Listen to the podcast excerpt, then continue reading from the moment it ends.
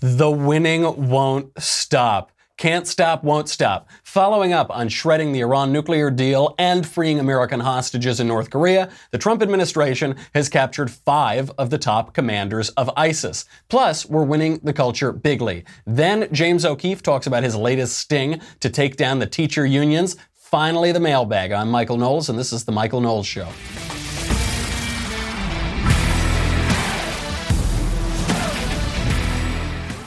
Oh, hello there. Hello, sorry, I was just catching up on a little light reading. This would be uh, Reasons to Vote for Democrats, a comprehensive guide. And it's a little, it's so bright, the future is so bright that I, not only do I have to wear shades, I have to wear my Make America Great Again hat. That's how good this week is. It's, you know, we have so much to get to today. I, will leave it on. That's fine. We have so much to get to today, uh, so I'm going to have to go through it very quickly because uh, we, are also going to be talking to James O'Keefe about a phenomenal sting operation. Basically, you know, all of the journalists in America have stopped doing their job, and so conservative people with video cameras have become the only real journalists. We'll talk to James about that. Really breaking, uh, break, groundbreaking stuff. You thought it was over. You thought it was all over, didn't you? This week, you thought, okay, we've shredded the Iran nuclear deal. We've returned American hostages from North Korea. We've practically destroyed Barack Obama's legacy. That's enough. That's enough for one week, right? That's enough? No, it isn't enough. because there's one aspect of Barack Obama's foreign policy legacy that is still sort of standing, and that would be ISIS. Now that, I'm sorry, what's that? Uh, once I'm trying to finish the show. You see, ISIS is, mm, what, what? Oh, oh, I'm sorry. Five top leaders of ISIS have been captured in a U.S. Iraqi coalition, plus Alwan al Ithawi, a top aide to ISIS leader Abu Bakr al Baghdadi. I can't. This week is like they should have saved this for the week before the midterm elections because it's it's almost too perfect how these stories have just fallen. So the United States has virtually decapitated ISIS as the cherry on top of Barack Obama's terrible, horrible, no good, very bad week. For comment, let's turn to former President Barack Obama. It has to be a joke. I do not believe this is happening. I'm literally about to kill myself, and I'm not kidding. You better fix this right now. I literally am gonna die. I need an ambulance. I can't. I know. I'm sorry, Mr. President. I'm sorry. Let's talk to all of uh, all about this. Before we get to it, I have to thank a wonderful sponsor, Zip Recruiter. Zip Recruiter is really good. I got to tell you, uh, if you're hiring, every business needs great people and a better way to find those great people. Something better than just posting your job online and praying for the right people to see it. You know, in the old days, back when I got my job here at the Daily Wire, the way we would hire people is we'd go to insane asylums and just collect people with a big Zamboni that were just lying around on the sidewalk screaming in the air. So that's how we did it for the first little while. It didn't work out great. I'm glad that I got here, but it didn't work out great for everybody. Now we use ZipRecruiter. ZipRecruiter is so, so good. Uh, ZipRecruiter knew there's a smarter way, so they built a platform that finds the right job candidates for you. It learns what you're looking for, it identifies people with the right experience, it invites them to apply to your job. So it's not just posting on a job board, it's actually, you're going to post that job and it is going to go out and find the candidates that you should be looking at. It's going to do all of that for you. That's why 80% of employers who post a job on ZipRecruiter get a quality candidate through the site in just one day.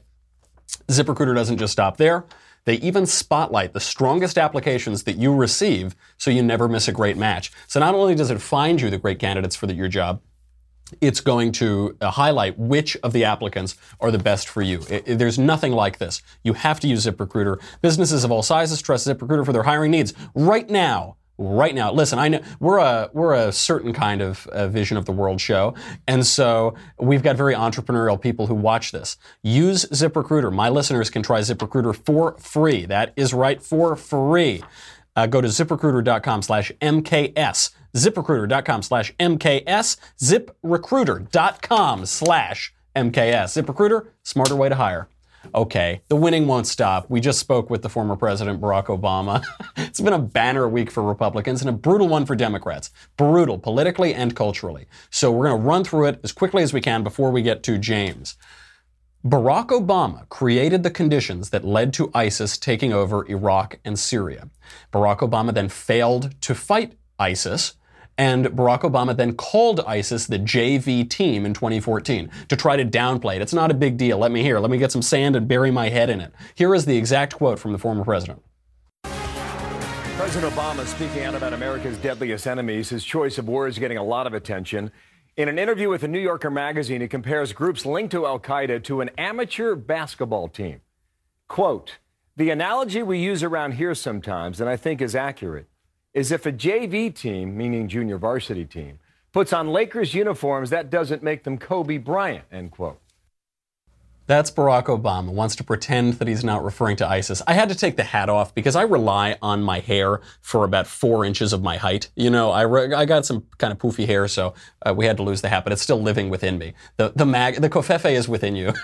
so Obama tried to say, oh no, that I wasn't calling ISIS JV. Oh no, no. Even PolitiFact, even left-leaning PolitiFact says absolutely he was referring to ISIS. Then Barack Obama starts to call that group ISIS ISIL the Islamic State of Iraq and the Levant.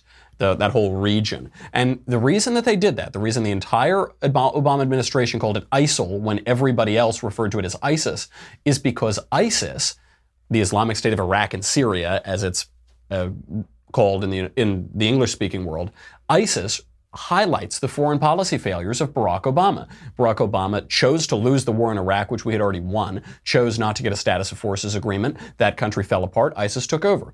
Uh, Barack Obama made empty threats in Syria. His, his foreign policy was utterly bungled, utterly weak. He wouldn't enforce red lines, and Syria fell to ISIS. So when you, even the word ISIS might as well be called the Islamic State of all of Barack Obama's failures. So they couldn't do that. They had to try to change the name. But arose by any other name and an Islamic militant group by any other name is just as deadly and just as uh, uh, must must be taken care of just as much. So that that JV team that Barack Obama referred to, they didn't do anything right. They're not Kobe Bryant. They didn't, except they killed 38 Europeans at a Tunisian resort. They bombed Turkey, killed 33. Tunisia again killed 24 foreign tourists. Crashed a Russian flight, killed 224 people on that. Bombed Ankara, bombed Beirut, slaughtered 130 in Paris, slaughtered 86 in Nice, killed 12 in Berlin, bombed the Manchester Arena in the UK. That's not even a fraction of the attacks that ISIS has caused. But the Obama says, no, it's JV. It's JV. Hey, don't look Hey, don't look over there. Don't believe your lion eyes. Don't no no no, they're not they're not a threat. So the Obama administration did very very little to stop them. Then in comes Donald Trump. Uh, and the other Republican candidates campaigned on this, probably Donald Trump more than anybody. He campaigned on utterly destroying ISIS. Uh, then, when he became president, he empowered the military to do it. He routed ISIS out of its geographic stronghold last year. Now he's basically decapitated the entire organization. It's interesting that they're reporting on the five ISIS commanders that we've captured. You know, Obama liked to just drone them out of the sky because it's relatively risk free, but it's much better to capture them so that you can get intelligence out of them. Nevertheless, uh, it's much more politically risky because if one of your uh, servicemen is shot or killed, it carries political risk. So Obama went for the easy way out, and the Trump administration has gone in and captured five of these people. But the number is actually six because we also captured a top aide to Abu Bakr al Baghdadi, the leader of ISIS. So, wh- why is the five number important here?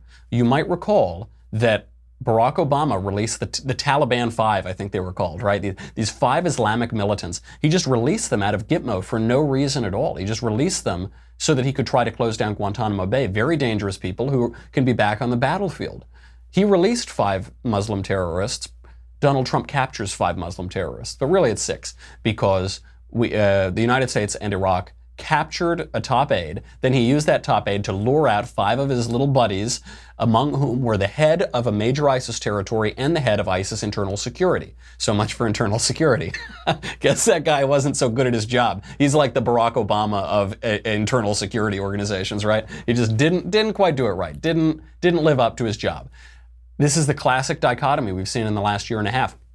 Barack Obama says something can't be done. Barack Obama's administration can't do it. Donald Trump completely does it within a year and a half. Speaking of places where Obama failed and Trump succeeded, last night, Donald Trump showed up to greet the hostages that his administration freed from North Korea. Here's President Trump and the hostages. They are really three incredible people. And the fact that we were able to get them out so soon was some really a tribute to a lot of things, including a certain process that's taking place right now. And that process is very important. So we will see what happens. We have a meeting scheduled in a very short period of time. You'll be hearing about it soon. We have the location set, and we will see if we can do something that people did not think was going to happen for many, many years, and a lot of bad things could have happened in between. So uh, I, I just want to say this is a special night for these three really great people, and congratulations on being in this country. Thank you. Congratulations on being in this country because being in this country is a great, great thing. And the people who have been deprived of that know that, even if, if Americans, particularly who wear those pink hats and screech and shout, even if they don't fully appreciate it. President Trump says that really bad things could have happened. What he, I think what he's referring to is Hillary Clinton could have been elected president, and then we wouldn't be seeing these hostages home. Very low probability that we would have. Something I noted too, uh, I, or I noticed, but I forgot to note yesterday this happened at 2 a.m. Donald Trump met them at 2 a.m. when they, they got off their airplane. And he wrote about this. He tweeted, I'm going to be there at 2 a.m. I'm going to show up at 2 a.m. He's all full of energy at 2 a.m.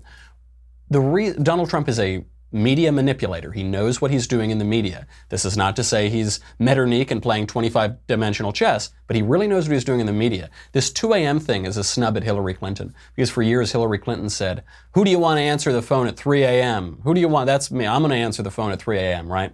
Of course, when she was called at 3 a.m. with in Benghazi and when she lost the election, she didn't pick up. But what Donald Trump is saying is 2 a.m. 2 a.m., at middle of the night happened, I'm here. The hostages have all thanked Donald Trump. Imagine, imagine that you are, one of these hostages was held for a pretty long time.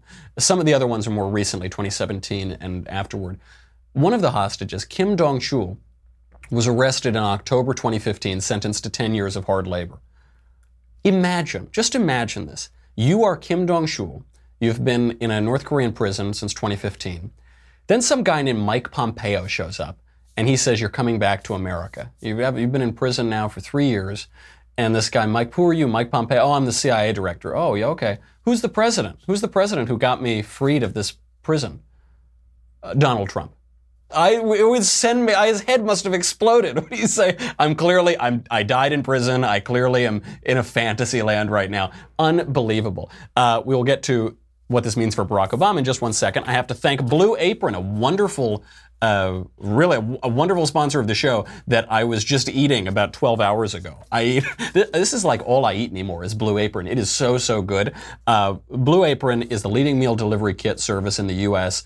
Uh, while many people know what they do, you, you, probably don't know the kinds of meals that you get.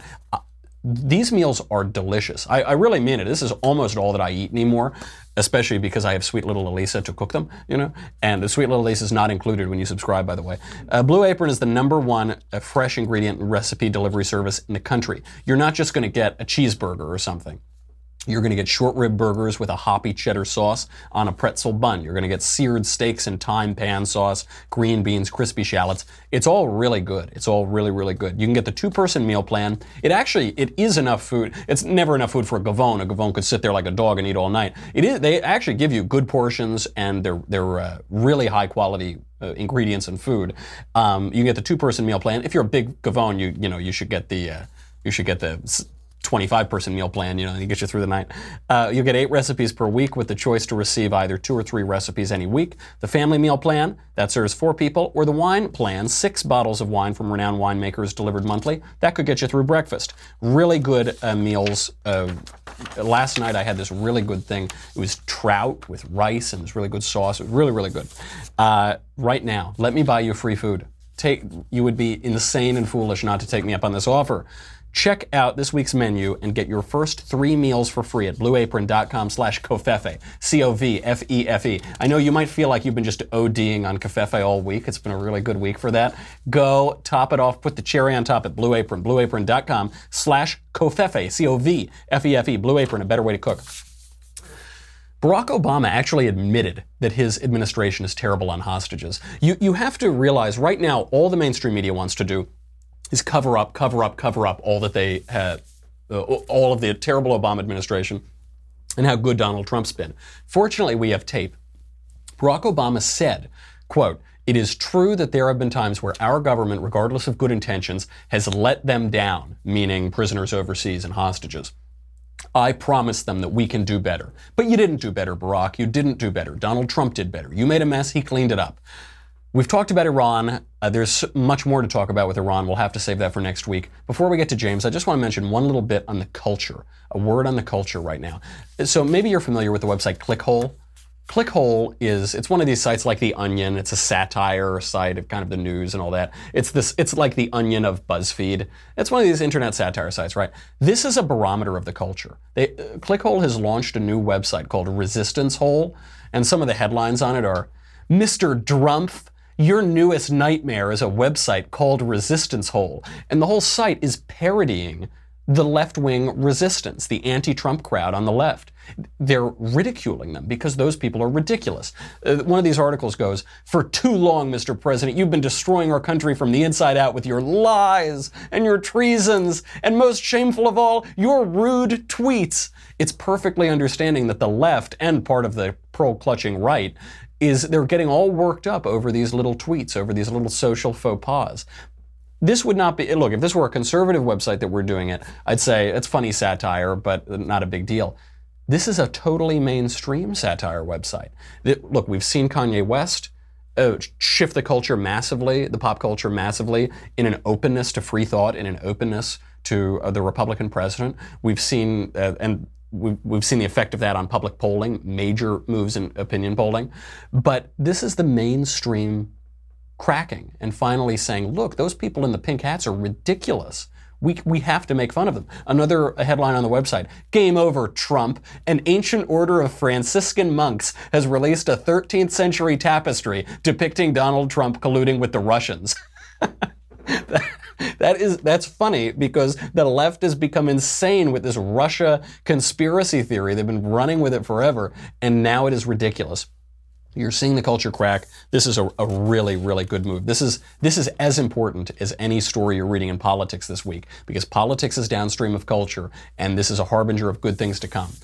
You know, they have another one too. They have one making fun of the right too. It's called Patriot Hole. But that's, there are always websites making fun of the right. That there is now a basically left wing publication mocking the left. That's phenomenal. That is great, great news. Uh, we're joined now by James O'Keefe. I've, I, I spoke with James a couple days ago about this incredible video of his. Here's the latest sting operation from Project Veritas. Great journalists who go and expose left wing organizations when the mainstream media won't do it. Here is his part of his latest video.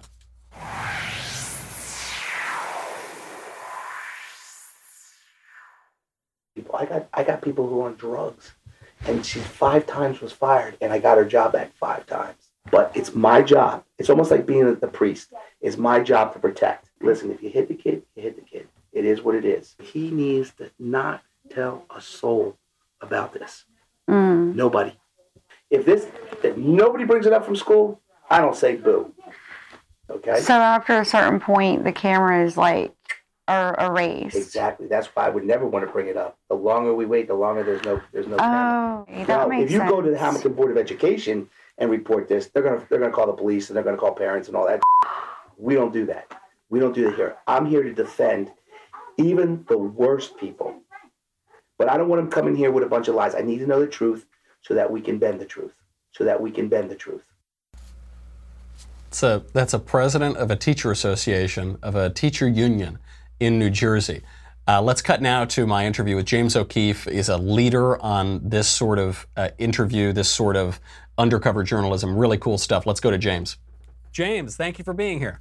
Great to be with you. So, James, by sheer coincidence or perhaps divine providence, uh, we are recording this interview on Teacher Appreciation Day. And this is a beautiful irony because the teachers' unions do not appreciate you very much right now. We know the Hamilton Teachers Education Association president, David Perry, says that his job is to bend the truth to defend the worst people from allegations of physical abuse, verbal threats against students. He admits to lying. He admits to violating state law and school policy. And we only know this because your outfit, Project Veritas, did an undercover investigation to expose these corrupt leeches on society. James, my first question Do you have cojones made of steel or titanium? How do you have the guts to go up against some pretty bad hombres like this?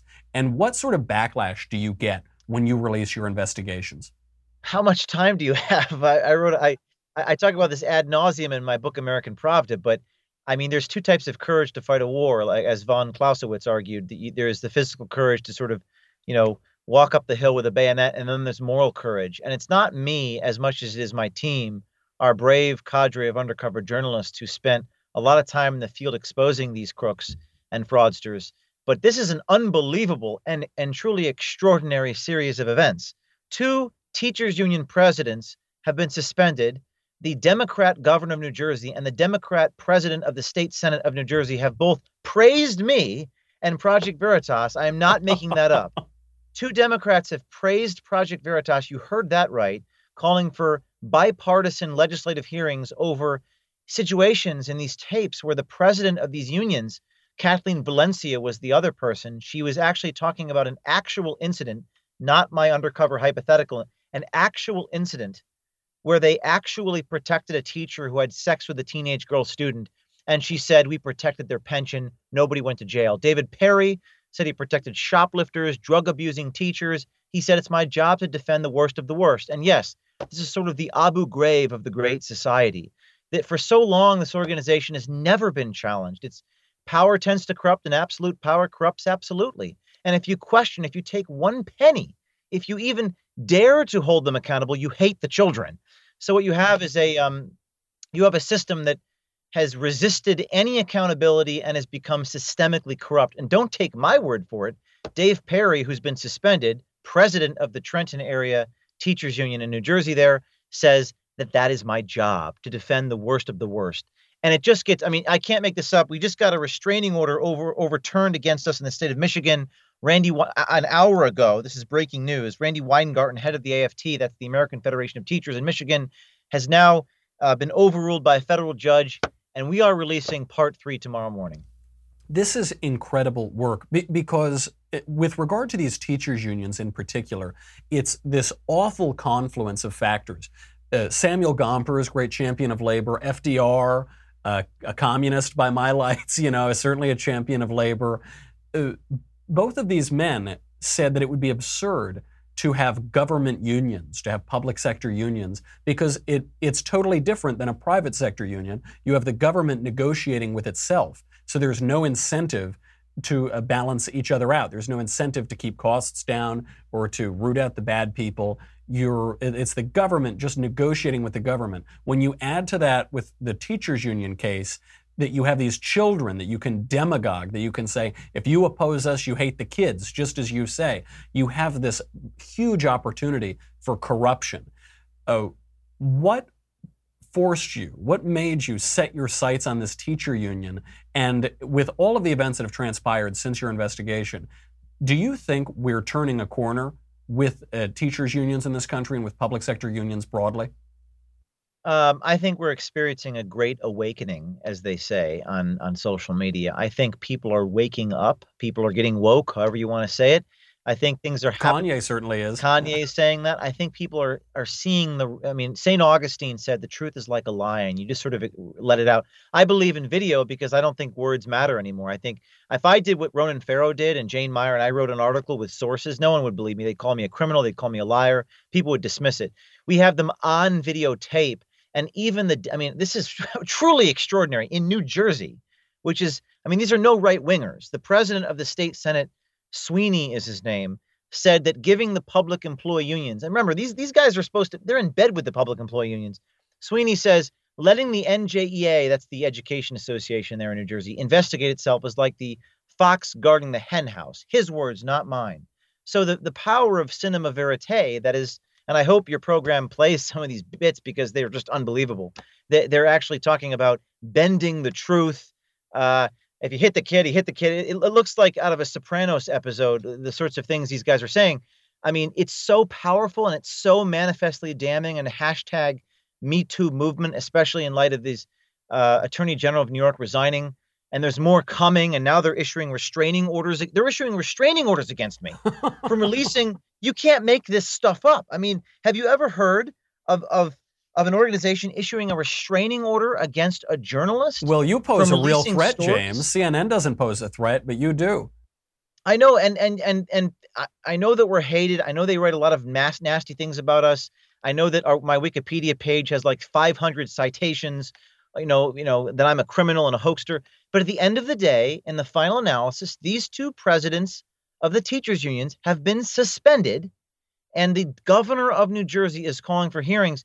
And Randi Weingarten is very scared of what we're going to release tomorrow because tomorrow, and now I can say this because the judge has lifted the restraining order. Tomorrow we have the documents. That's right. We have the documents from their filing cabinets, and we're going to release them tomorrow. We never we never signed a non-disclosure agreement. We broke no laws. We've got many lawyers at Project Veritas. We pay a lot of money for all these lawyers. We broke no laws. We have video.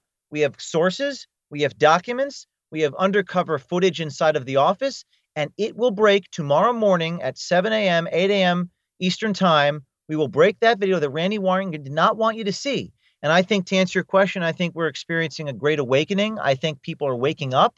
I think people are realizing that this is what happens when you have a media, and it's criminal what the media is doing in this country. Um, not reporting on sacred cows because they like the idea of them. I assume you're talking about day- Hillary. That's the sacred cow you're talking about. there, there are other sacred, sacred cows, cows, as well. Many sacred cows. Absolutely. Well, you bring up this point about uh, video versus print, and it's true. If you went out and, first of all, if you tried to sell a piece to the New Yorker or Vanity Fair, they'd laugh you out of the room.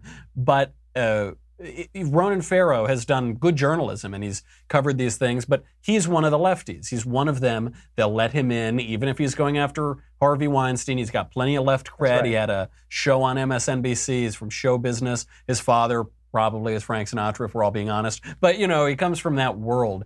And you do not. They'll blackball you there. So what you do, you you put out the video.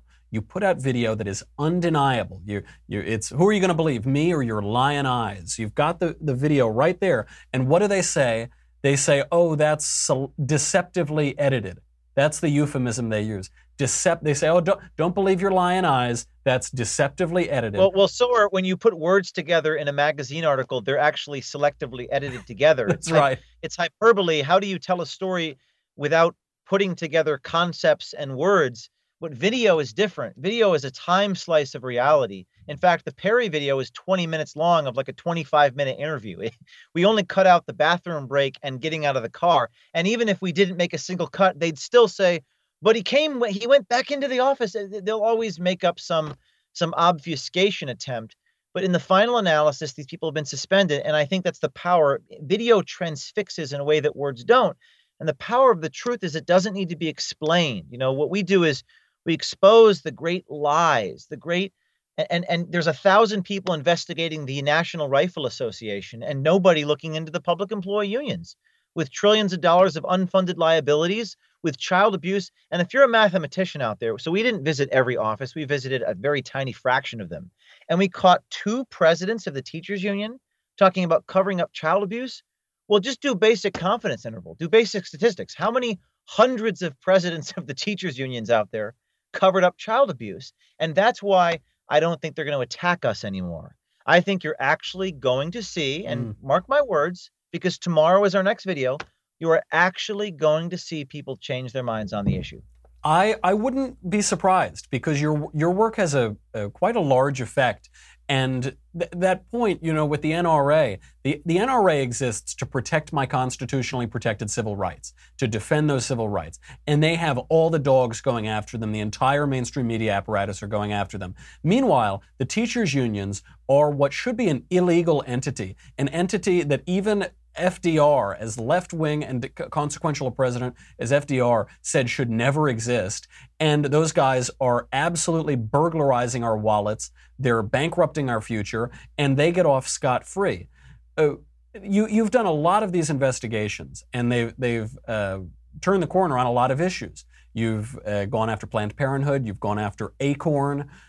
It, if you had to pick some of your favorite or the most consequential or the ones you're happiest you went after, the best enemies you could have, what, what do you think they would be? Well, I, uh, Churchill said that uh, if you're making enemies, it means you've stood for something. I, I think that the, the to address that part of it, I think, uh, as Rush Limbaugh has said, uh, to be hated is um, a difficult thing for people to get over. But I think in this day and age, to be hated is a sign of respect and a sign of success. And those are two Uh, very good cigar-smoking conservative men, too. Both of That's them. Both, they're they're both they both share that in common. But I think that's one of the things that people always ask us at Project Veritas is, oh my God, you know, you go through so much dis, you know, despise from the mainstream media. People hate you so much, and I would say that that's the toughest thing to psychological get get used to. That is to is to be hated for exposing Yeah. reality. I, I would say the thing we're most proud of is probably the investigation we did. I would say the two ones that, that we're most proud of here. Um, the recent one on Twitter exposing shadow banning uh, and getting Twitter lobbyists grilled before Congress about them shadow banning people. I think that's a big deal because I think the social media companies have become the big trusts of the early 20th uh, early 20th century. The the new the new trusts are the social media companies, and if they have the power to censor and shadow ban, as their people said into our hidden camera, what you see and hear, then they can literally augment reality. They can affect what your this program is being broadcast on social media right now. And if they can shadow ban that, and by the way, yeah, it yes, might it might not be being that. broadcast right now. they're, they on they are doing that. We, we I need visual confirmation. Again, if I just put out anonymous sources, no one would believe me. They would call me a mm-hmm. liar. I don't have the power that Ronan Farrow has in the culture. I have to get visual confirmation. I have to get verbal. I have to get the people's lips in the camera saying they're doing it. We'll do it. That's the first. The second thing that we're most proud of is the video on Bob Creamer that uh, that Trump cited in the presidential debates, talking about inciting violence at Trump rallies. With all the Mueller stuff going on, we actually have Hillary Clinton's operatives on hidden camera. Remember that one? They were saying we incite violence at Trump rallies, we commit voter fraud. The videos were mentioned in the debates in front of 75 million people. It prompted Bob Creamer to resign. Scott Foval was fired, and um, they're suing me. But in any just world, in any just world, in a system of equal justice under the law, Bob Mueller would be investigating that because they admit to laundering money from the Clinton campaign through a series of subcontractors to make it look like Trump people are violent. And the Russia stuff has no evidence and they're still going. So we live in a very unjust world. Premise number one, where the only way we can break through or, or rock beat scissors is through the power of video and, and, and mobilizing a free people, bypassing the mainstream media while facing lawsuits and incarceration. It's truly an extraordinary series of events, but we will win. We will win because we have them and we have the truth on our side. And we're releasing part three of our teachers union expose tomorrow morning, which Randi Weingarten did not want you to see. And, and you're doing journalism. That's the basic point of it. You're doing journalism. In the real scheme of things, in the way that these roles are supposed to go, reporters are supposed to be rats. They're supposed to go in and get the stories that they're hard to find, and you got to go undercover. And you're you're exposing those stories. CNN doesn't do that. A, a recent survey from the Media Research Center shows that over the last three months, 45% of network news TV coverage of Donald Trump has been about policies or issues. A full 65% have been about porn stars and expensive tables at the EPA, and 91% of that coverage total has been negative. 91% of the evaluative comments, just commentary about that. But where is the investigation? Where, where are, is the actual work of journalism? It's happening because you're doing it, you and very few other people. Do you have any hope for the future of journalism in the United States? Do you think that this edifice of CNN, ABC, Washington Post, that that is going to crack the basically the Democrat communications firms that pretend to be news outlets? Do you think that that will crack and that real journalism will come back up as a, a serious force in American politics? Or is it just going to be you and a video camera and a few other people trying to get stories out that the mainstream media are going to keep covering up? I think it. I I have a lot of hope. In fact, I spend every day of my life fighting cynicism and hopelessness that pervades our country when I speak in front of audiences, when I recruit people. There is a lot of hope, but people need to understand something very clearly. This requires a tremendous amount of moral courage to do this sort of thing. I'm not. I'm not trying to pat myself on the back here. I'm, my, I've got a team of, of dozens of people that surround me that are very selfless. They don't have a byline. They're out there in the field. They're like germs. They're everywhere. You don't know it, but they're recording waste, fraud, and abuse and they're going to make you the un- unwilling internet celebrity if you're doing something wrong. But I think, you know, I've been incarcerated, I've been jailed, I've been sued, I've got 15 lawsuits against me right now. I- I've had the restraining order against me in the state of Michigan, which allows the media to go, O'Keefe has a restraining order against him in federal court. and then the journalists go, "Oh, that's controversial." And they create this this this nexus of controversy and they pollute the airwaves. And it's not that these journalists are are bad people. I, I wouldn't even say many of them are bad journalists. I think they're part of a system supported propaganda function that does what Noam Chomsky calls manufacturer's consent. And it's not just because it's political, it's economic. They're not going to disrupt the apple cart, uh, upset the people in the intelligence agencies and in the deep state and in government and the people who control, at least they think control, the decision making authority in these government agencies. Another quick example is a lot of people were afraid to report our abuses inside the Hillary Clinton campaign that led to resignations because they were afraid that when Hillary was elected, she would regulate them. When she was inevitably elected. When she was yeah, inevitably or right. invariably, this was like a natural thing that was going to happen. They were afraid, this was back in October of 2016, that when she was elected, that she was going to retaliate. And, and that's the banana republic. And, and my point to you is that the hope comes in the moral courage. The hope comes in, in that, that David versus Goliath in the courtroom or in the court of public opinion says, I don't care if you brand me with a scarlet letter. Go ahead and jail me. Go ahead. Make my day. Shut me down. Put me in jail. Hold me in contempt of court because I'm going to release this video tomorrow morning. And the more that we do that, in, in other words, the more that we double down instead of back down, as corny as that might sound, we will win. The problem is, and you're not going to like hearing this, a lot of people in the conservative movement are to blame. You have to grow a pair and you have to stand behind the people who are fighting.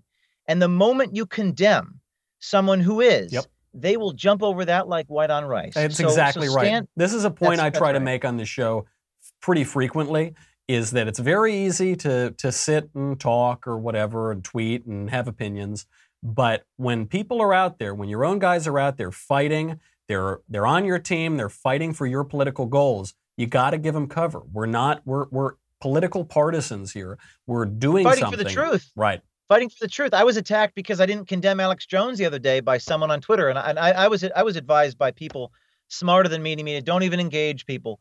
But here's the thing: the rules of engagement are changed. The reason I don't condemn people is because I know how they're going to play that. They're going to create a headline. They're going to cause angst and division. Right. We're fighting an asymmetrical war for truth here, and the rules of engagement are different. And and if you want to do go, enter the arena, see what it's like to go out in the field and do journalism, and see what it's like to have the establishment attack you. You have to have the backs of people who are out in the arena, as Teddy Roosevelt would say it. Don't condemn them. Don't criticize them. Support it, and Yeah. have the courage to stand behind those who do. And they ask me I, when people ask, they'll say, "What do you?" Have? Alex Jones is a good example because he's you know frequently shirtless and yelling about things. And they say, "What do you say? say something mean about Alex Jones?" I say, "What do I care about Alex Jones? What do I? ca- What are you asking me for? What, what there are there not bigger issues in the country? Are you, are you have you not watched any James O'Keefe videos? Are you not?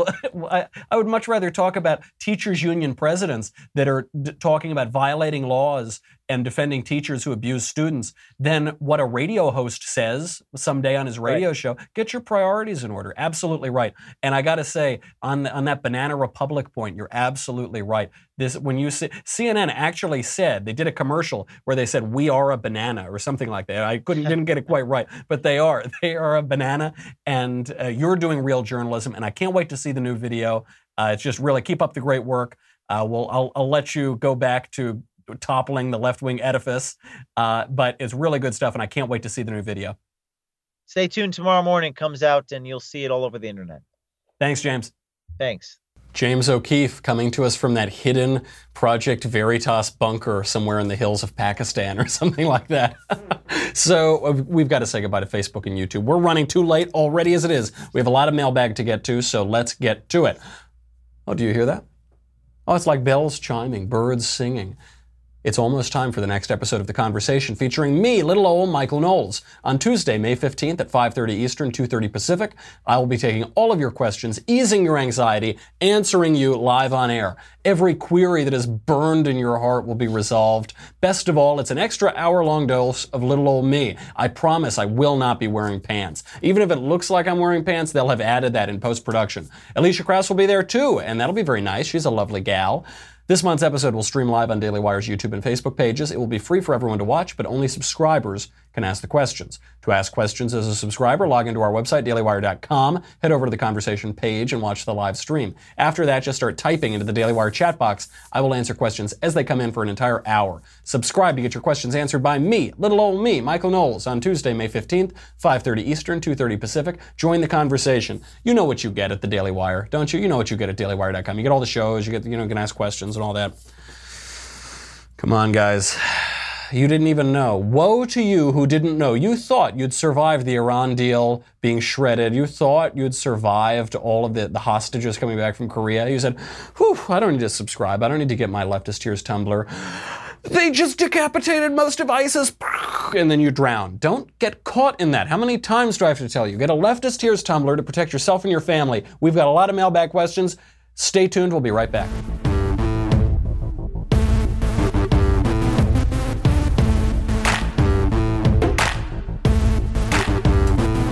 I have five minutes to answer these questions. So you know what? We're going to go. Okay, we're going to start now. Here we go. James.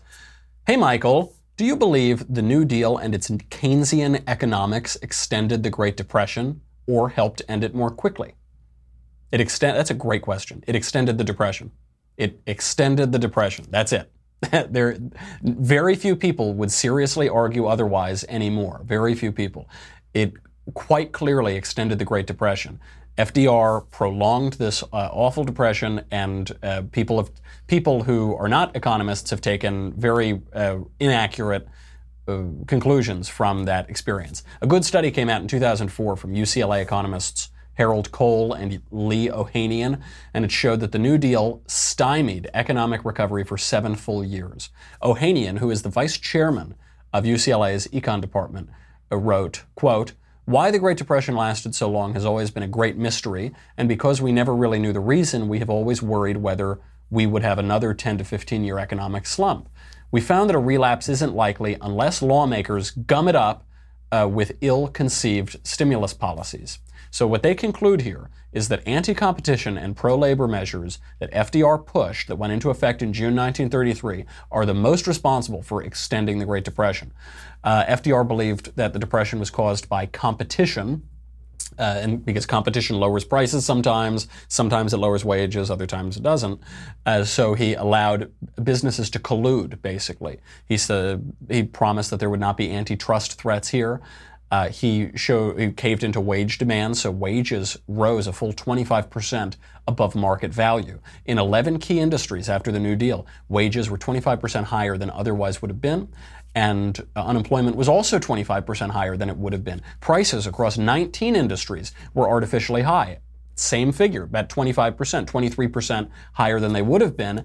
And demand had stalled, and gross national product dropped around the same amount, about 27% below where it should have been.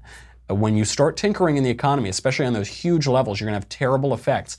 The uh, another extraordinarily slow recovery hap- occurred under Barack Obama's watch when he decided to tinker with one sixth of the economy to, to, waste gazillions of dollars on stimulus policies that didn't do anything. Uh, yet those who do not learn from the past are bound to repeat it hopefully we can start learning from the past. I see an awakening happening in the United States, led by uh, Donald Trump and Kanye West and everybody in the middle. So maybe we'll finally learn from the past. From Ben Hey, brother Michael, seems you finally got some praise by Ben Shapiro. Uh, how does it feel? I know you get a lot of religious questions. Hopefully, you can read this one. If you could give someone dead or alive truth serum, who would it be? I'd give Ben truth serum to see if he really meant it.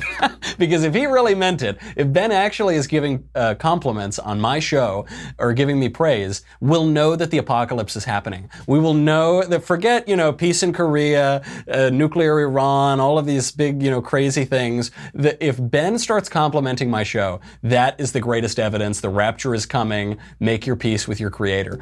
Next question from Evan. Dear Michael, historian extraordinaire and thorn in the side of one Ben Shapiro. I'm from Pennsylvania, and in school I had a decent amount of Pennsylvania history. Do you think that the founder of PA, William Penn, would today be considered one of these trust fund leftist kids that want socialism, and or would he be boxed into another category? I only bring this up because of his great experiment of creating a, a perfect society in the awful city of Philadelphia. Bless, blesses on your nuptials, Evan. Yeah, Philly certainly isn't the city of brotherly love. I was just there. It's it's not the perfect so- society. Um, so, look, obviously, William Penn was a pacifist Quaker, and actually was, I think, the first person to propose a version of the European Union. So his thinking had some problems. he didn't have the right idea about many things, but I don't want to lump him in with all the crazy lefty hedge tr- tr- trust fund kids that we see on campuses today. He's writing in the 16th century, 17th century rather. He grew up under Oliver Cromwell. Uh, King Charles I was beheaded when Penn was a child. He lived through smallpox, through a plague epidemic. He lived through the Great Fire of 1666. His circumstances shaped him. And I, I don't really mind so much people who embrace bad ideas the first time around when there are all these awful things happening, society is shifting in such massive, massive ways as it was in the 17th century. And so they try out some new idea or they're brought towards some new idea. I mind people who insist on embracing bad ideas after they've been shown to fail. I don't even, I don't really even mind uh, people who embraced Marx when Marx was writing, or shortly thereafter. I, you know, people try out new ideas when they're in fashion. I, I mind the people who wear Che Guevara T-shirts today because we've seen the horrors and misery and destruction that those political and economic systems have wrought. If you, in the face of all of that evidence, are going to wear your Che Guevara T-shirt, then you deserve shame and you should reconsider your choices. Uh, but for those guys, the first time around, you know, I think we can have a little historical. Uh, sympathy or empathy for them. And I, I always hate uh, looking back and uh, criticizing the people who helped create our society. I find it's like spitting on the shoulders of giants. You know, we're, we're standing on the shoulders of giants and we think we're flying. We're not flying, even if we can see a little further than them. So I don't want to be ungrateful toward them. Next question from Norman. Norman Sr. Uh, where is this? Rising political star Knowles Thank you very much. Today I heard Ben Shapiro express an erroneous view that you are a unique you are uniquely poised to rebut as a Catholic. In his interview with Jordan Peterson, Ben asserted that the Enlightenment was opposed to tribalism because Enlightenment thinkers are individualists rather than collectivists. You and I know that the Enlightenment and the Reformation before it which broke away from the universal church, actually contributed to a resurgence of tribalism in the form of nationalism. Some Enlightenment thinkers became individualists, or rationalists as you call them, others became collectivists. Do you think Ben Shapiro really believes his tidy historical dichotomy, or is he promoting it because he thinks it is politically useful for conservatives to think this way? I don't know why Ben is suggesting that. I, I, I thought it was a good interview. And actually, as I see it, both views are correct both what Ben said and uh, the the legitimate uh, critiques that you've made of that.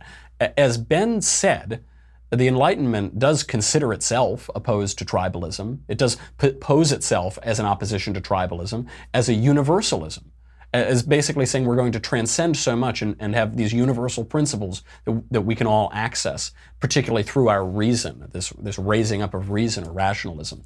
Now, you and I know in reality, the Enlightenment just wrought a lot of new tribalisms. It wrought a lot of nationalism and communism, even individualism, all of the isms. Not all of the Enlightenments are made equal. The Enlightenment in Scotland was much better than the Enlightenment in France with all the guillotines. A good, I think, a case in point here is um, on why the Enlightenment broadly isn't so great, and or, or why it's solving problems in not the right way, or ultimately why it failed. Uh, you can see it in the 20th century moral philosophers Robert Nozick and John Rawls. So Nozick, let's call him the broadly conservative point of view, speaking broadly. Nozick defines justice from a position of inalienable rights defending inalienable rights. Rawls defines justice from a position of equality with respect to needs. So we hear the kind of lefty positions here, and lefties do tend to like Rawls a lot. Uh, these appear to be opposing positions, don't they? The inalienable rights or the equality with respect to needs. They appear to be opposing. Really, they're drawing from the exact same confused premises. So Nozick traces uh, entitlement to all legitimate acts of original acquisition even though there's no such thing as uh, there's no evidence for a, a, original legitimate acquisition in the history of the world. Did, did uh, is the United States acquired legitimately, or did we take it from some Indians? And did those Indians take it from other Indians? And did they, you know, where, where do we really see these perfectly pristine, legitimate acts of acquisition? Rawls, for his part, traces equality in respect to needs to what any rational person would choose for society if he were behind a veil of ignorance and couldn't decide his own position in society. So this is you hear people talk about this is the main thing people hear about with John Rawls is the veil of ignorance. If I if I could construct a society and say, okay, I I don't know which position I'm going to have, oh, I would want one that's quite equitable. In reality, even though we're looking at this as the right and the left, these are two sides of the same coin. Both of these pretend that we come into the world as atomized individuals without any community or duty or conception of the good for man. That is a product of the Enlightenment. That comes to us from the Enlightenment, and it's just wrong. Uh, now, uh, why did the Enlightenment do this? The Enlightenment is trying to recover something that is being lost in modernity. It's, and, and is being lost from the moment of the Protestant Revolution most particularly. It's trying to recreate ancient conceptions of virtues, uh, the, the unified moral authority that, that was in the church before it cracked up.